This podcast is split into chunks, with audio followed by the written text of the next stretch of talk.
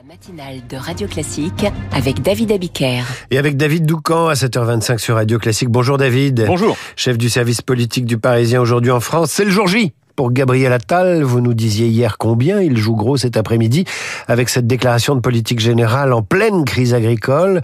Vous nous emmenez ce matin dans les coulisses de la préparation de son discours. Sa garde rapprochée a repéré trois défis. Oui, sa garde rapprochée qui se surnomme, peut-être le savez-vous, elle se surnomme elle-même la meute. Ah. Un carteron de conseillers de l'ombre, équipe commando qu'il faut connaître si on veut comprendre les ressorts de l'ascension fulgurante de Gabriel Attal. Louis Jublin, le conseiller en communication, Maxime Cordier, le conseiller politique, Antoine Le Sieur, la plume, et Fanny Anor, la directrice de cabinet adjointe. C'est avec ce petit groupe de fidèles que le Premier ministre prépare, y compris euh, jusque tard euh, dans la nuit ces jours-ci, euh, le discours le plus important de sa jeune carrière politique. Ils ont repéré trois défis. Le premier, c'est de ne pas se laisser complètement emporter par la, tyrannie de l'actualité brûlante. Bien sûr, il faudra apporter des réponses à la crise agricole, mais il ne faudra pas donner le sentiment d'un discours à l'attention d'un seul secteur.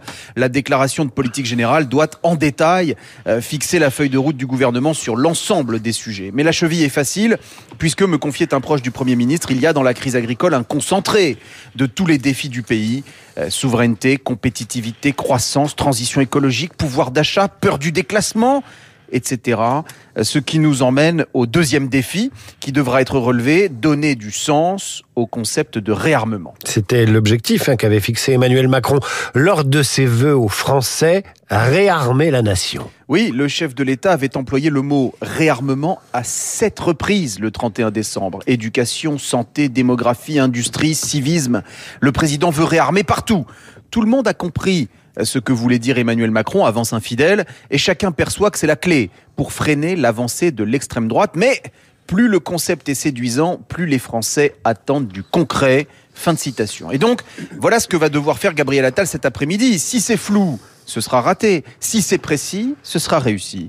Donc, euh, son équipe promet une batterie euh, d'annonces, donc nous verrons bien. Et enfin, dernier des trois défis euh, du jeune Premier ministre, dompter le chaudron. Il l'a montré pendant la bataille des retraites, au point même d'effacer Olivier Dussopt. Attal adore la joute, euh, notamment face aux insoumis. S'imposer face à eux, tout en les mettant dos à dos avec le Rassemblement national, le discours de cet après-midi servira aussi à cela.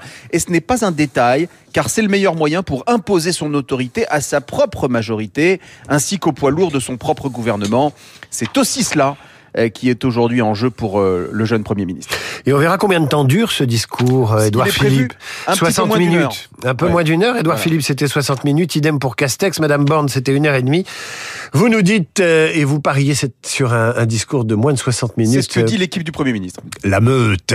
Les coulisses de la politique, c'est la chronique quotidienne de David Doucan. À demain, on vous retrouve à 7h25. Il est 7h28 sur Radio Classique. Tout de suite le temps.